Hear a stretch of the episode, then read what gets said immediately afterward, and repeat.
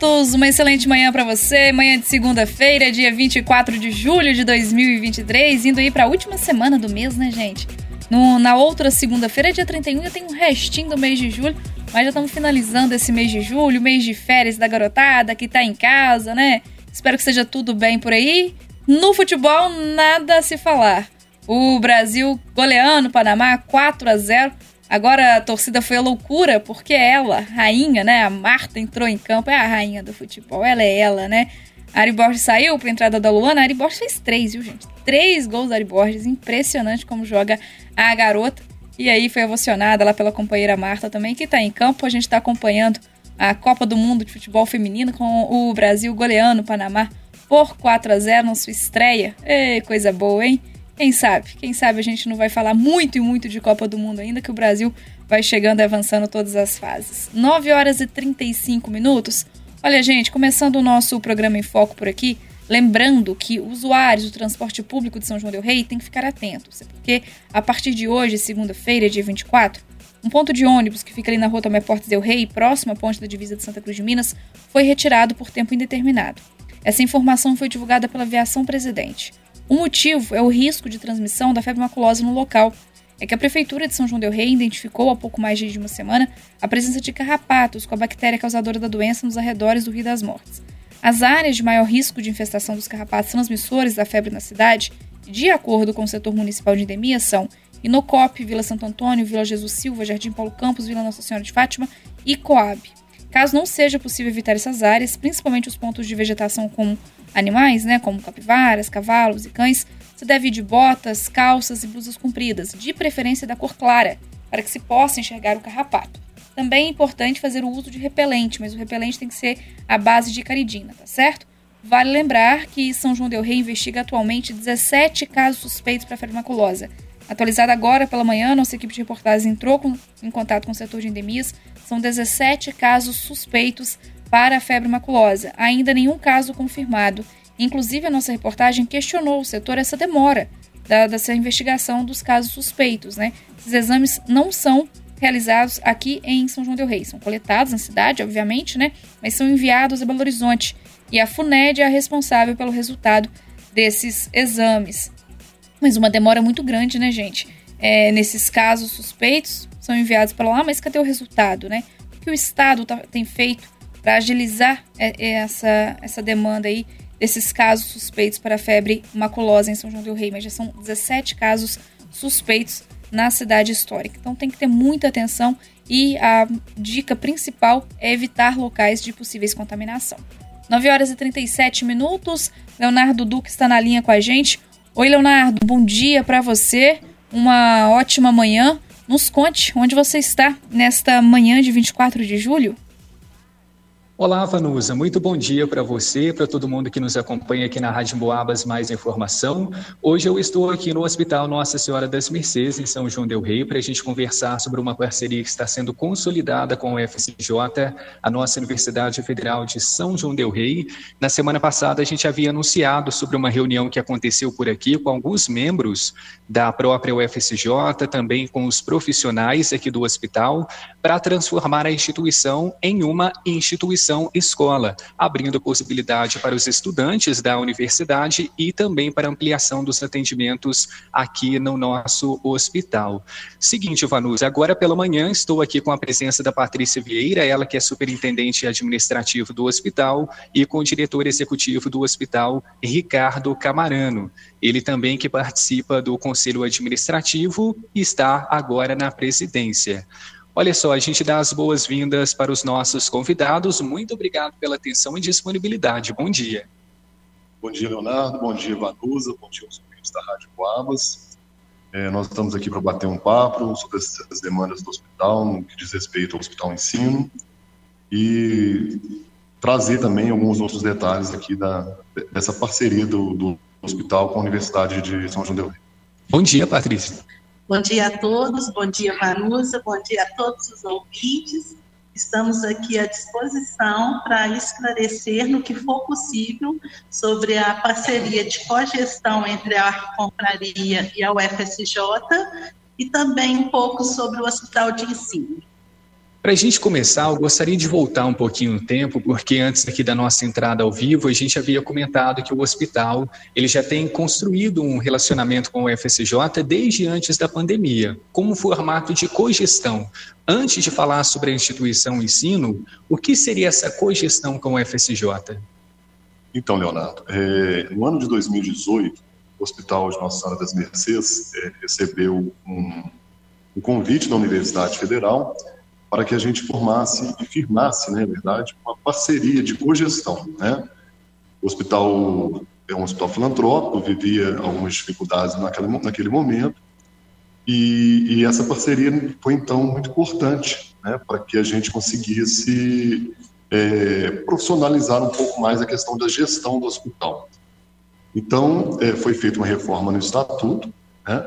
Isso, e com essa reforma, a universidade passou a indicar 5 membros para compor o conselho administrativo, e a confraria de Nossa Senhora das Mercês, que é a dona do hospital, né, ela também indicou 5 membros dessa confraria. Então, esses 10 membros, além do presidente do conselho administrativo, eles gerem o hospital nas demandas maiores que o hospital tem que contratar, algumas situações que envolvem coisas muito maiores do que o dia a dia da instituição. Né? Então, essa parceria se firmou no ano de 2018 e vem se estendendo, né, mesmo com mudança na reitoria, isso vem se estendendo agora, e agora, nesse pós-pandemia, é o momento da gente tentar colocar em prática todos os projetos que, em razão da pandemia, ficaram um pouco parados aí. E um desses projetos seria, então, a gente criar uma instituição escola, uma parceria entre o hospital e a Universidade Federal de São João del-Rei. Qual seria essa proposta? Seria transformar o hospital em um hospital de ensino. Foi uma junção de múltiplos interesses da UFSJ e do Hospital de Nossa Senhora das Mercês. Desenvolvimento de ações de educação na saúde. Então, o hospital de ensino, ele forma profissionais especializados, né? O médico faz, não só, principalmente médico, né? Mas vamos citar aqui, médico por conta da UFSJ, possuiu o curso de medicina, isso fortaleceu mais essa vontade, né? Eles precisam também de um hospital para estar formando esses profissionais, né? Então, é possível, né, sendo um hospital de ensino, ter as residências médicas e formar médicos especializados, por exemplo, né, clínica médica, ortopedista, nefrologistas, pediatras.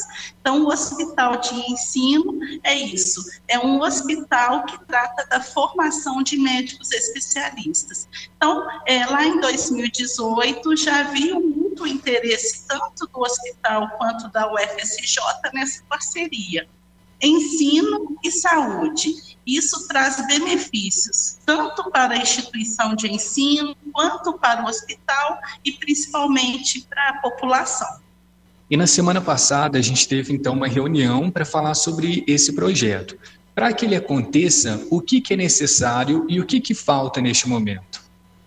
É necessário uma habilitação pelo Ministério da Educação e o Ministério da Saúde, onde se segue uma portaria, que é a Portaria Ministerial 285, e tem vários critérios que o hospital precisa adquirir. Por exemplo, possuir mais de 80 leitos. O Hospital das Mercês, ele possui 130 leitos, sendo 102 leitos destinados ao SUS. Em ano de 2022, nós produzimos 82% dos atendimentos do hospital foram destinados ao SUS. Então, o hospital vem junto com essa parceria da UFSJ, principalmente, né, privilegiando a qualidade no atendimento, seja dos pacientes SUS, privados ou conveniados, mas na questão da UFSJ, a gente vai focar justamente no atendimento geral da população, SUS. Em relação à verba, a gente precisa de verba para isso acontecer também? É necessário sim, tá? Porque a gente tem que melhorar a qualidade dos atendimentos e a saúde tem, infelizmente, né, um custo alto. Então, o hospital precisa de fazer investimentos, tá? Para atingir essa área, inclusive financiamento dos especialistas que vão estar aqui dentro, né? E como hospital de ensino, o Ministério também melhora um pouco a tabela SUS, né? Que vem de contrapartida também. E nós teríamos uma divisão para conseguir esses recursos com a UFSJ, com o hospital, até mesmo com o governo federal, estadual? Como é que funciona? A cogestão, ela não permite que a UFSJ transfira os recursos públicos para cá. Porque o hospital, apesar de ser filantrópico, ele é um ente particular, mas ela pode contribuir e vem contribuindo muito com a gestão, ou seja, os professores da UFSJ, os discentes e também outros profissionais da área administrativa participam desse conselho, ajudam a administrar o hospital. Então, eles não vêm com a contrapartida financeira, mas vêm com a contrapartida de gestão. Maravilha. E vocês já têm ideia de como que esses recursos vão ser conseguidos? A gente tem uma ajuda muito, né, vamos dizer, dos nossos parlamentares, né, que fazem as indicações de emendas, tá, para o hospital. Isso é importantíssimo, né, porque a tabela SUS ela é defasada há mais de 20 anos, não tem reajuste por completo, então existe essa necessidade desse cofinanciamento por parte federal, através de convênios, emendas, então são habilitações, né? Então são várias fontes de recurso federal que vai contribuir para que o hospital consiga ter um atendimento de qualidade. E Patrícia, a gente já tem uma data, uma expectativa, alguma previsão de quando tudo isso pode acontecer? Não, não existe uma data certa, existe um compromisso da UFSJ e do Hospital de Nossa Senhora das Mercês para buscar isto, tá? Junto ao MEC e ao Ministério da Saúde. Um dos itens, né, para que um hospital seja contemplado, na verdade é o único item que falta, porque todos os demais 15 itens citados na portaria, o hospital já contempla, é ter a residência médica, residências médicas e também multiprofissionais, tá? O hospital ele já possui uma residência em clínica médica. O aluno ele já passou por aqui no ano anterior nas nossas unidades de terapia intensiva e na especialidade de nefrologia. Então a gente já possui uma residência médica. Agora nós vamos buscar o final, né, que a gente precisa de pelo menos duas. Então a gente precisa de mais uma residência. E há uma reunião programada no final ainda do mês de agosto, junto com a reitoria da UFSJ em Brasília, para mostrar, né, a estrutura hospitalar e ver qual a outra residência cabe aqui dentro. Perfeito, esse seria até o próximo ponto que eu gostaria de trazer, porque nós tivemos uma reunião então na semana passada. De imediato, qual é o próximo passo? O que vai acontecer neste momento para viabilizar esse projeto? Essa reunião em Brasília, que está sendo agendada pela reitoria da UFSJ, que deve nos acompanhar lá, tá? Justamente para eles verificarem a estrutura e quais os próximos caminhos o hospital deve seguir na conquista de conseguir ser contemplado nessa habilitação. E para o pessoal que nos acompanha compreender de fato tudo isso que está acontecendo, o que seria essa residência médica? É muito conhecido, mas talvez a gente não compreenda muito bem os detalhes, né, da prática. A residência é a formação do médico especialista, né? ele forma médico e depois ele vai se especializar em determinadas áreas, tá? Então, é isso que um hospital de ensino, ele proporciona. Ele vai ter professores aqui dentro, em que vai ensinar e formar esses médicos especialistas. Existe também uma expectativa para a melhora do atendimento à população, para facilitar em muitos sentidos os benefícios para o próprio hospital também. Sim, o foco final do hospital de ensino e também seja da UFSJ ou do Hospital das Mercês é o cliente, é a população. Vai melhorar para ele a qualidade dos atendimentos, ampliação do número de atendimentos. Hospital de ensino são hospitais de maior complexidade. Então, nós estamos ainda engatinhando, mas esperamos no médio prazo que a população sinta de fato a ampliação desses serviços, tá? Mudando um pouquinho de assunto, como que está o relacionamento com o UFSJ hoje? Nós já temos alunos em atuação aqui dentro hoje? Então, Leonardo, a gente já possui alguns alunos aqui fazendo esses estágios, tanto na área de medicina quanto na área de enfermagem, né? Então, a cada semestre são renovadas as áreas de atuação deles, mas isso ainda é na questão da graduação, né? Então, eles vão passando pela clínica médica, eles passam pelo pronto-socorro, passam pela UTI, eles vão passando pelas áreas do hospital aqui, onde eles vão cumprindo as cargas horárias de estágio, tanto da área de enfermagem quanto da área de medicina.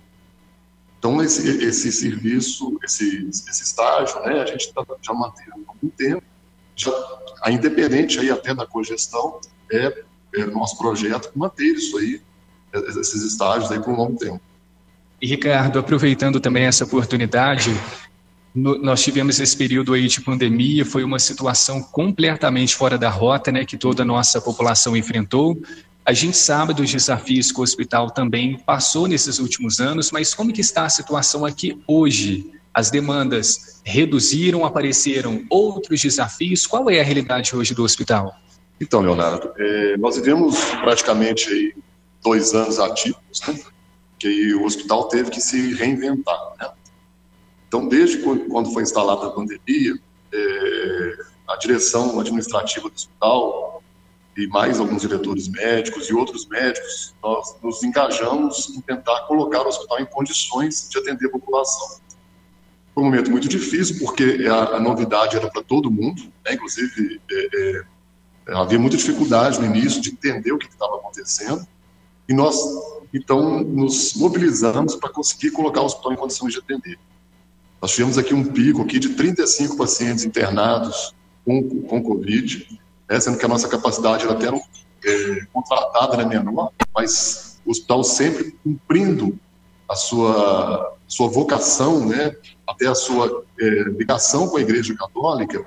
Nós cumprindo essa vocação, nós trouxemos mais pacientes até do que a gente dava conta, mas conseguimos, graças a Deus, atender com presteza, com eficiência. Obviamente, e infelizmente, aconteceram falecimentos, mas depois disso, o hospital, aproveitando alguns momentos disso, começou a melhorar em alguns setores, ampliar alguns serviços. Então, por exemplo, a gente conseguiu que os leitos de UTI, né, nós havíamos 10 leitos de UTI, nós conseguimos montar e manter mais 10 leitos de UTI.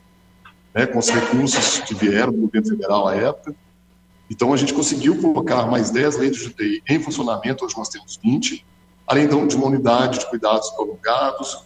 Então, nós conseguimos melhorar alguns serviços do hospital, aproveitando, né, entre aspas, vamos dizer assim, toda essa situação do Covid, que trouxe de novidade, de doença, que trouxe de melhora no atendimento, os profissionais médicos que se engajaram e continuaram um pouco mais, né, vivendo o dia a dia do hospital. Então, em termos de ganho para a população, a pandemia, paradoxalmente, aí trouxe isso, né?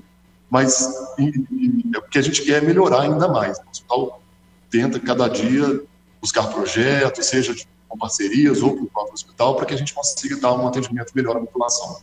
Perfeito. Eu queria só complementar, né, que desde o final da pandemia o hospital vem investindo na rede de urgência, que é a vocação da casa, desde 2011, quando abriu a UPA, a alma ficou no Hospital das Mercês.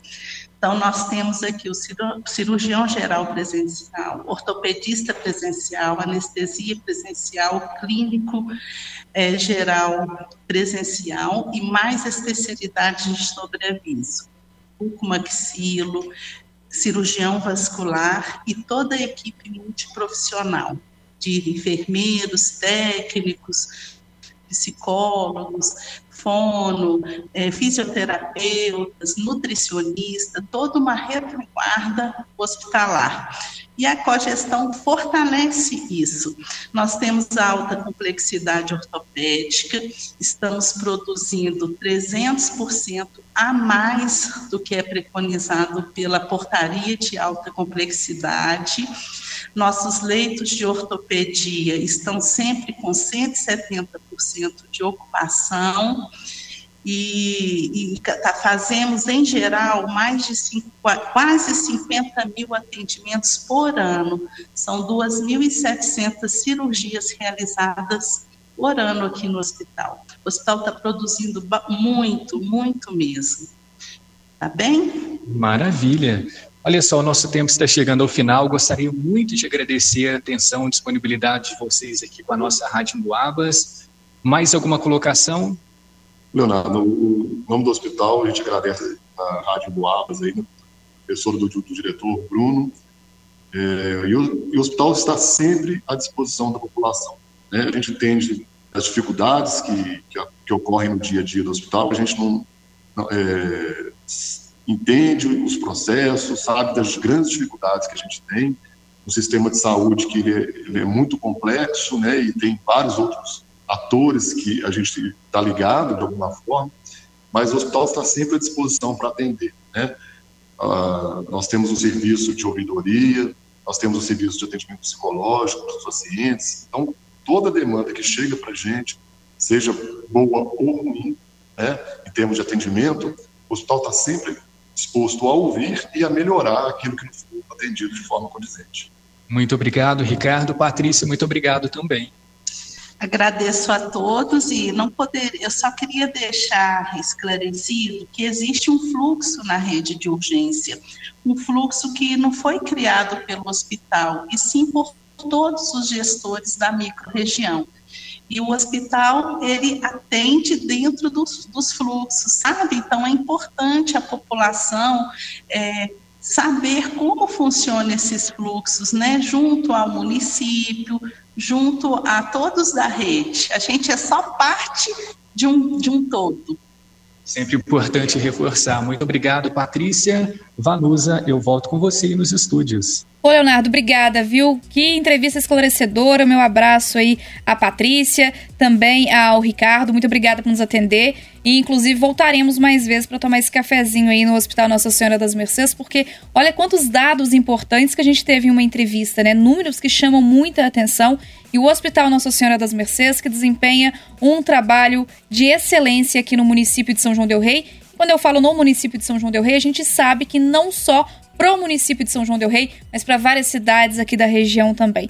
Então, em nome do Ricardo, em nome da Patrícia, fica aí o abraço também a toda a equipe do Hospital Nossa Senhora das Mercês, os enfermeiros, os técnicos, os auxiliares, os médicos, enfim, todos os profissionais que desempenham aí um papel importantíssimo aqui para a cidade de São João del-Rei e região, e que só tem a ganhar agora com mais uma parceria, né? Com a UFSJ, a Universidade Federal de São João del-Rei. Tenho certeza que vai firmar ainda mais esse compromisso, tanto da UFSJ quanto do Hospital Nossa Senhora das Mercês, em excelência no serviço de saúde aqui na cidade e região. Você também pode acompanhar a nossa cobertura lá no Hospital Nossa Senhora das Mercês através das redes sociais, tá? facebook.com/radioemboabas, instagram@radioemboabas. 2 minutinhos faltando para as 10, tá na hora de ir embora. Vem aí Padre Reginaldo Manzotti, e acabou de acabar o jogo do Brasil-Panamá. Brasil goleou, meu povo, eu errei por pouco, acertei o número de gols do Brasil.